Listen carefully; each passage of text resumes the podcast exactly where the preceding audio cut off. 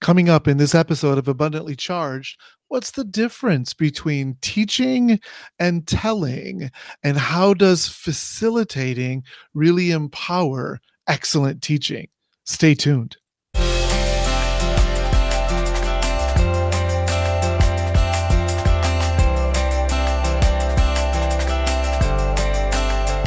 Welcome to our second season of Abundantly Charged. We're your hosts, Dr. Grant Chandler, CEO of Students mm-hmm. Matter, and Jill Lewis, CEO of Brilliance and Beyond. As we begin to think about life on the other side of a global pandemic, we realize that everything in life is forever mm-hmm. changed. We are all in the midst of creating new routines in all aspects of our lives, from how we shop to how we socialize to how we travel and spend our free time. We are contemplating new ways to think about how we integrate work and home, and even how we educate our children. We've learned our children cannot and should not be measured on high stakes tests alone. There are multiple ways to connect with our students, and we need to move away from a one size fits all approach to teaching and learning we need to engage our students in pedagogy and experiences that respect each student's human desire to learn, and that the cultivation of curiosity and wonder in our curriculum and in our instruction invites each of our students to experience profound relevance and connection to the people and the world around them. Join us as we explore how to cultivate wonder and curiosity in abundantly charged classrooms.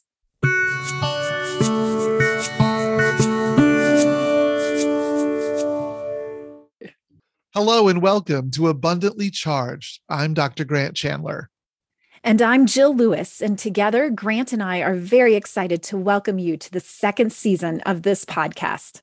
Today, in episode three, we're talking about shifting to a facilitator role in the classroom versus the traditional role that teachers have used for years, and how this shift creates opportunities for curiosity and wonder within the classroom. Grant and I define curiosity as a strong desire to explore something that is interesting, challenging, and relevant to your life. And wonder is a way to think about, to study, to explore something that is interesting, challenging, and relevant to your life. Now, over the past few decades, the phrase like sage on the stage has become a way to describe the lecture delivery methods of teaching. It also implies how power is distributed within the teacher student relationship. And that power is usually the, the teachers, right? Now, what it does is it denotes a deficiency implication by believing the only way for students to learn is by pouring the knowledge and beliefs of the teacher into the students' minds. This model of instruction squashes student curiosity and wonder. It steals moments of learning from the student.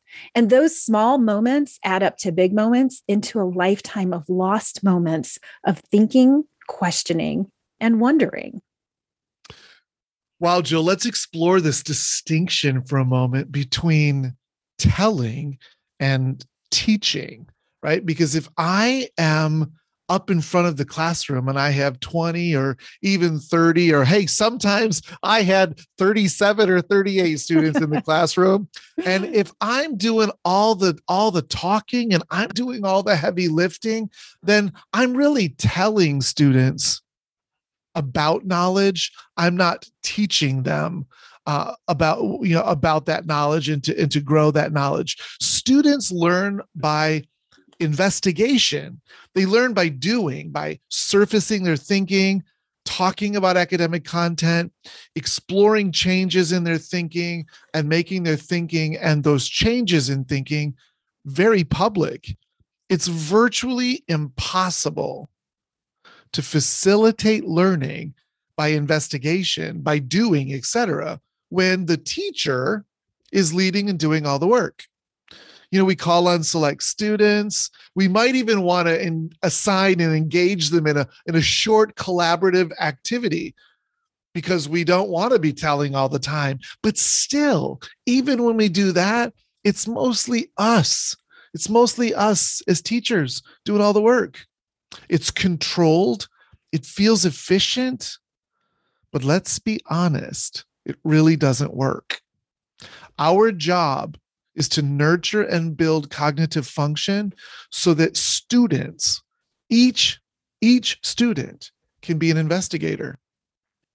When we think about that, um, and we we pull in the cognitive function aspect of it, what we are also able to do when we give it back, give the power back to the students or give that learning to the students, they are then going to get the real time feedback. They need that real time feedback to improve skills, hone their thinking, and develop the top notch products that demonstrate their learning their thinking and their new skill level. You know when when we do that and when teachers allow that to happen they go so much further than what we ever as teachers can imagine because we are not keeping them tapped into a specific box. We're allowing them to really showcase what it is that they can do. And oftentimes they completely blow us out of the water. Now, we can't do this when we're doing all the telling and students are just following us. We have to be the ones to also follow them. You know, our students need real time feedback to improve their skills, hone their thinking, and develop that top notch product that demonstrates their learning, their thinking, and the new skill level. We need to provide those opportunities for students to be able to put their thinking into action. And we can't do that when we're doing all of the telling and the students are following us. As a facilitator of curiosity and wonder, student discoveries are made through guidance of learning. The facilitator of curiosity and wonder teaches us how to ask questions. They provide time to think about the answers and they allow the struggle of processing information that's where those neurons start snapping and working together. They deconstruct theories and reconstruct those same theories with new information.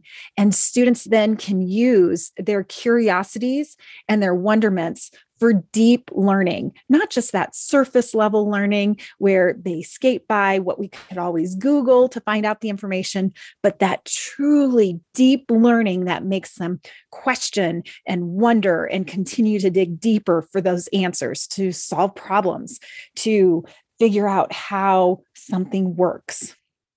You know, think, you know, when we when we untether them from us when we untether them from their desks and even from the classroom itself and just allow for that exploration to to emerge. What a, what an incredibly exciting place the classroom becomes for each and every student.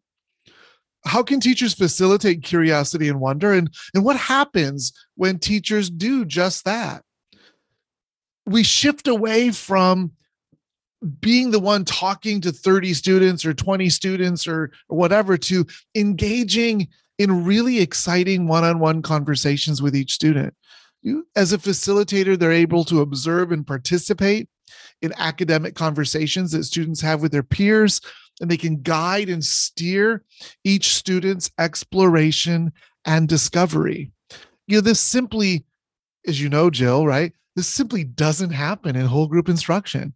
We have mm-hmm. to rethink what it means to teach and to guide. So we spend the majority of our time interacting with students on a multitude of levels personal, social, emotional, and academic. And Grant, really, that goes back to engaging the student in the learning process, which so often we aren't doing because we feel so wrapped up into how much we have to teach, how much we have to cover, the assessments that are guiding us, not necessarily even guiding us, but that's how schools are rated. When we look at that, when we teach students to engage, we're actually teaching students to think. We're we're looking at how do we pick apart information? How do we put it back together?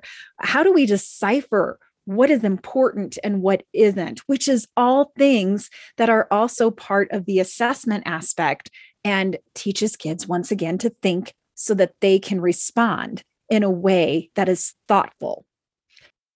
How can we do that? Well, we can provide ways for students to understand the world around them through experiences. Perspectives change when students experience life and not just do the piece where they sit and get the world changes around them because they experience life in a different manner. Learning must be interesting and it must be challenging and relevant to their lives. Now, it may not always be interesting where it's so like, oh my gosh, this is what I'm going to do this for the rest of my life, but they need to be able to engage with the information. We have to move away from the learning that is strictly academic in nature and connect to the learning that is bigger in the outside world beyond the walls of the classroom because what we know is the world is our classroom.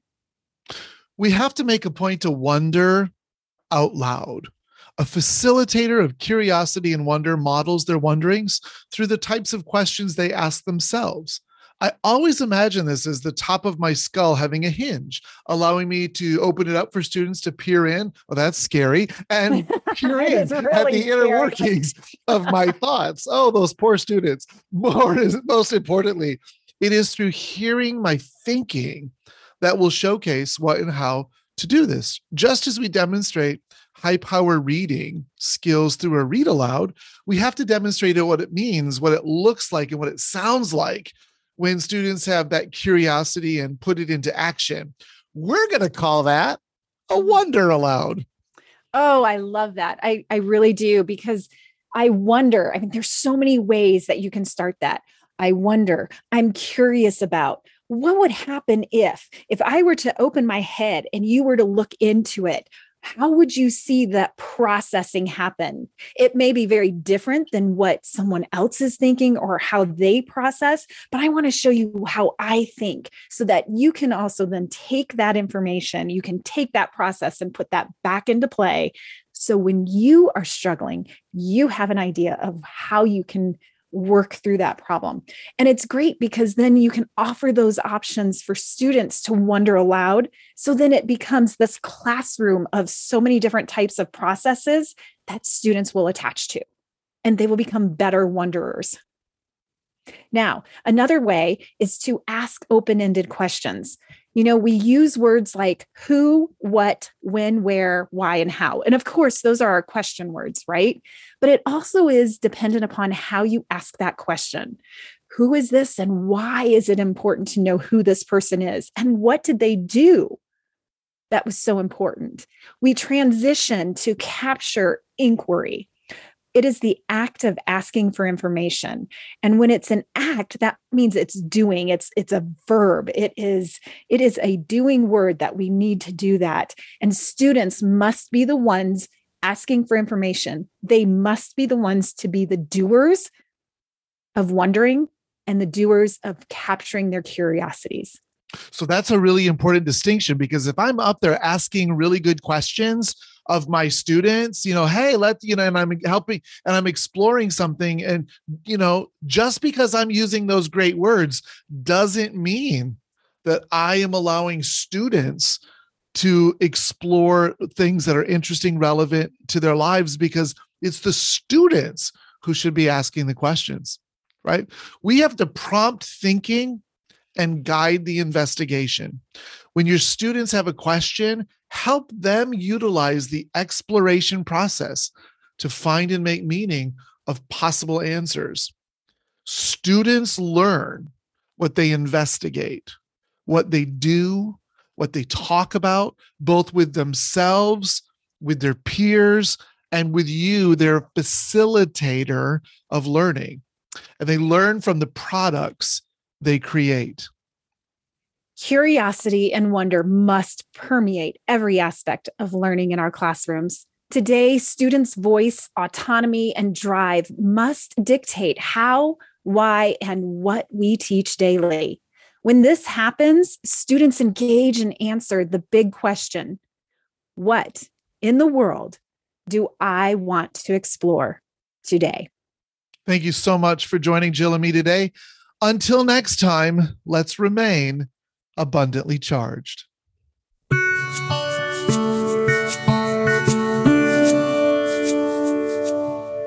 Thank you for joining us in this episode of Abundantly Charged. New episodes drop every Tuesday afternoon beginning May 17th and running through June 28th. Jill and I will take a short break and we'll return with season three in August. Join the Abundantly Charged virtual community, which launches July 1st. If you would like subscription information, email us at abundantlycharged at gmail.com.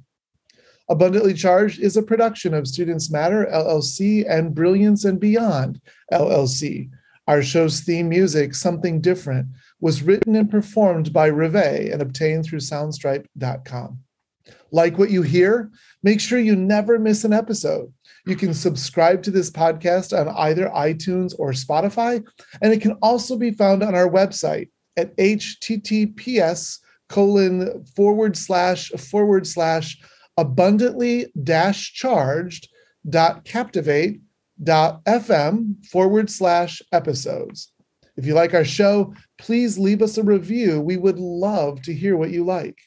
Until next time, remember, let's remain abundantly charged.